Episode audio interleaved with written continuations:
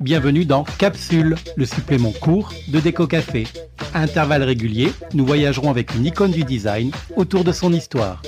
Une présentation en bien moins de temps qu'il n'en faut pour créer ces objets intemporels et ainsi aller à l'essentiel. Nous parlerons de fonctionnalité et d'esthétisme et donc de design appliqué et émotionnel. Pour cette première saison, j'avais envie de partager avec vous les objets qui me plaisent en vous disant tout ce que je sais à leur sujet. Alors insérez la capsule dans la machine et déco long tout de suite.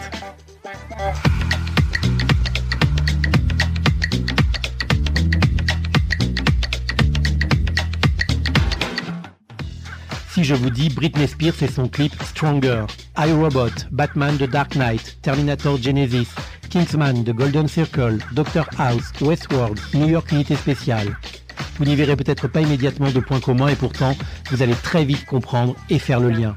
Toutes ces séries, films ou clips vidéo utilisent une pièce de mobilier bien particulière, soit en simple élément de décor ou en accessoire de premier plan. Il s'agit de la chaise Navy, de la marque Emeco, la star des films policiers, des scènes d'interrogatoire et de nombreuses chorégraphies. Vous ne voyez toujours pas?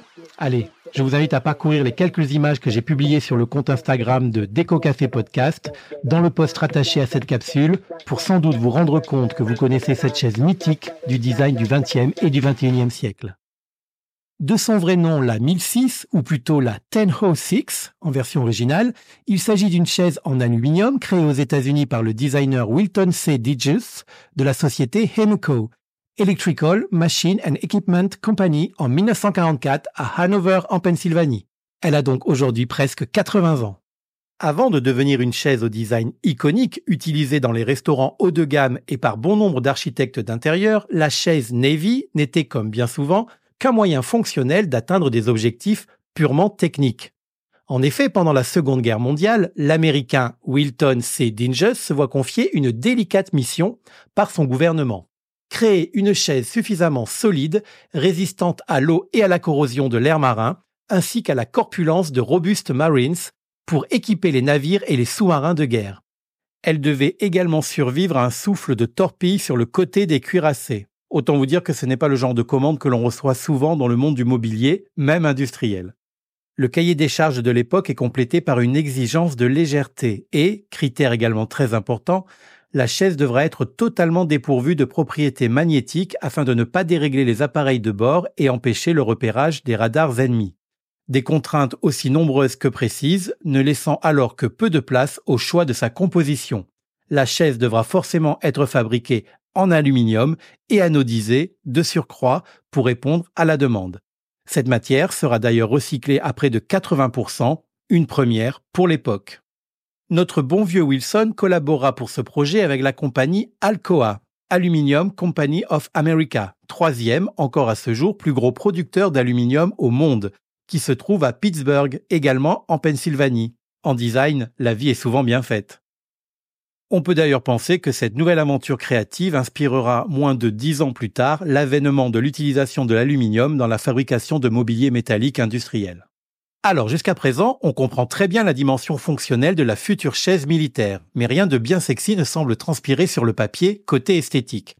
Pour concevoir sa chaise ultra robuste, Emeco embauchera des artisans locaux afin de garantir une production en série et la supervision et la réalisation de nombreuses étapes à la main.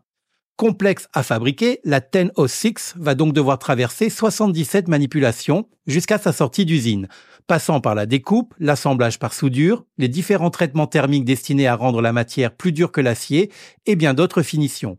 Le processus d'anodisation va ensuite protéger, renforcer et faire briller sa surface tout en la rendant dure comme du diamant.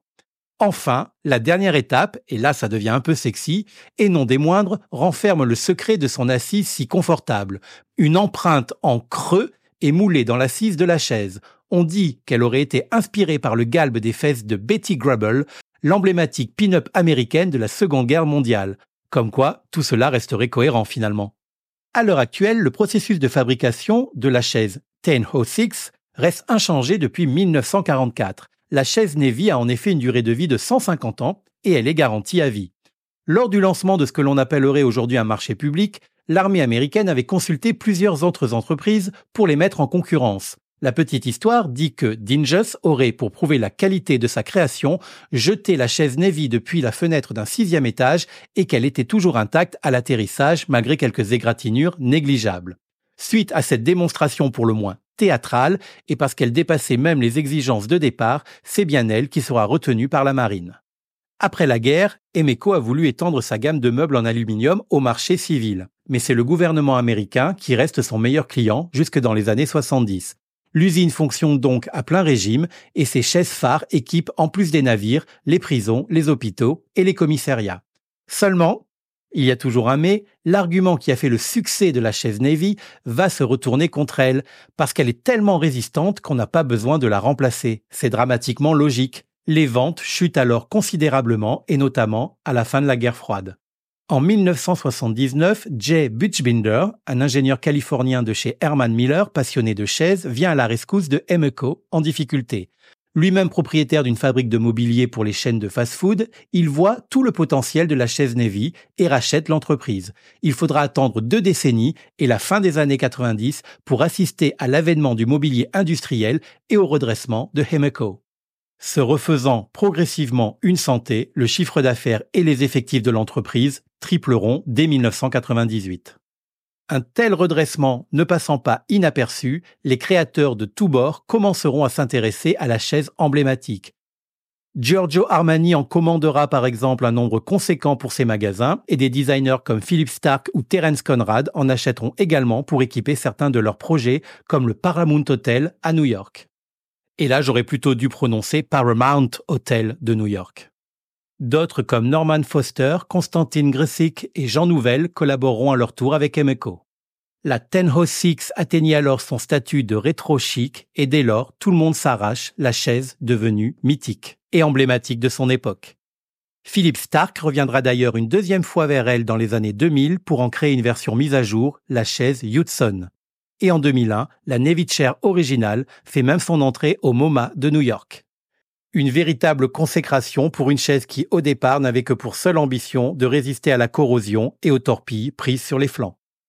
En parallèle, les chefs décorateurs des plateaux sont séduits et elle débute une carrière inattendue au cinéma et à la télévision. On la croise ainsi dans de nombreuses séries télé comme Sex and the City, Doctor House ou la franchise des experts, mais aussi au cinéma dans The Dark Knight de Christopher Nolan, où Batman se confronte au Joker, ainsi que dans Matrix et bien d'autres scènes d'interrogatoire du 7e art. Utilisation qui lui vaudra d'ailleurs confirmation de son surnom de chaise de prison, notamment dans les conversations en Europe. C'est ainsi que peut-être sans la connaître ou la reconnaître, vous l'avez néanmoins inévitablement déjà croisée au moins une fois sur un écran depuis votre canapé. Et ce qui est sûr, c'est qu'à partir d'aujourd'hui, si elle est présente, vous ne la raterez plus. On continue à avancer dans les années 2000 jusqu'en 2006 où Coca-Cola a entamé une collaboration inattendue avec Emeco pour créer à partir de la 1006 originale une chaise dorénavant fabriquée à base de bouteilles de soda recyclées, entre autres, qui sera lancée en 2010. C'est la vague de l'éco-design. Elle sera baptisée Nevitcher 111 ou Triple One parce qu'il faut 111 bouteilles pour la fabriquer et elle est, comme sa grande sœur, compatible intérieur et extérieur, mais à la différence du modèle initial, elle est déclinée et proposée en 6 coloris lors de son lancement et 11 couleurs différentes à l'heure où je vous parle. Preuve que cette pièce initialement créée pour répondre à des contraintes de conditions extrêmes a su séduire au-delà de ses objectifs initiaux et devenir incontournablement sexy pour s'imposer comme icône du design d'abord industriel, puis décoratif et dorénavant écologique. De nos jours, les Navy Chair 1006 et Triple One sont toujours fabriqués par Emeco aux USA et distribués dans le monde entier, toujours garantis 150 ans, du moins pour le modèle 1006. La société Emeco fabrique et commercialise également toute une collection d'autres mobiliers. Elles sont, comme tout design success, très copiées et imitées, mais évidemment sans aucune garantie de quelque sorte ni qualité. Pour des raisons d'éthique évidentes, je ne saurais trop vous conseiller, si un jour vous en aviez envie, d'investir dans une vraie plutôt que dans une copie. En ce qui concerne les déclinaisons officielles de matière, vous aurez donc le choix entre les versions alu brossé ou poly à partir de 800 euros, celle en bouteille recyclée à partir de 500 euros, mais aussi la version wood en bois, soit chaîne naturelle, chaîne teintée noire ou noyer à partir de 1200 euros. Pour les formes, vous trouverez la chaise avec ou sans accoudoir, avec assise bois ou tissu, la version tabouret avec toutes les déclinaisons forme, matière et options précédentes et en deux hauteurs, îlot de cuisine ou bar, à partir de 1400 euros. Ce sont toutes des Navy chères, mais plus forcément des 1006, leur nom de prototype pouvant dans certains cas, mais pas toujours, être individuellement décliné en fonction du modèle, comme 1004 pour la version avec l'assise bois, par exemple. Évidemment, ce n'est pas donné, j'en conviens, mais vous en avez l'explication en partie. On est sur du design iconique de qualité premium. C'est donc, comme souvent, plus une question de moyens et d'intérêt. À La Réunion, et à ma connaissance, vous pouvez les commander et vous les procurer auprès du magasin C'est clair ou de la société ABCD Mobilier, situés tous deux à Saint-Denis. Mais ce qui serait drôle, c'est qu'à l'écoute de ce podcast, l'une ou l'un d'entre vous se rende compte qu'il possède déjà un exemplaire de cette célèbre chaise depuis des années, sans jamais avoir soupçonné qu'elle ait une vraie valeur historique, industrielle, esthétique et du coup financière. Si vous saviez le nombre de fois que cela arrive, au fait, je vais faire mon Steve Jobs. One more thing. Les meilleures années, Emeco fabrique plus d'un million de chaises par an. Pas mal, hein? Et la Nevichair 1006 Original pèse toujours moins de 4 kg depuis sa création. 3 kg 200 exactement. Encore un atout de poids LOL. Pour finir, la société Emeco est aujourd'hui dirigée par Greg Butchbinder, le fils de Jay, qui en a repris les rênes en 1999, date depuis laquelle tout va de nouveau bien pour elle. Voilà, je retire cette capsule de déco café de la machine pour aujourd'hui et je la remplacerai très prochainement. Si vous avez aimé l'arôme de cette émission, n'hésitez pas à vous y abonner et à la recycler à l'infini en la partageant autour de vous. Je vous invite également à la noter et à la commenter sur votre plateforme d'écoute préférée. Ça m'aide beaucoup tout en me faisant très plaisir. Je vous donne également rendez-vous dans quelques jours pour un nouvel épisode au format classique de ce podcast. En attendant, vous pouvez consulter les notes de l'émission pour compléter son contenu et visiter les comptes Instagram DCB Interiors Design et surtout Déco Café Podcast pour retrouver les posts qui illustrent cette capsule. Allez, la retrouve à toutes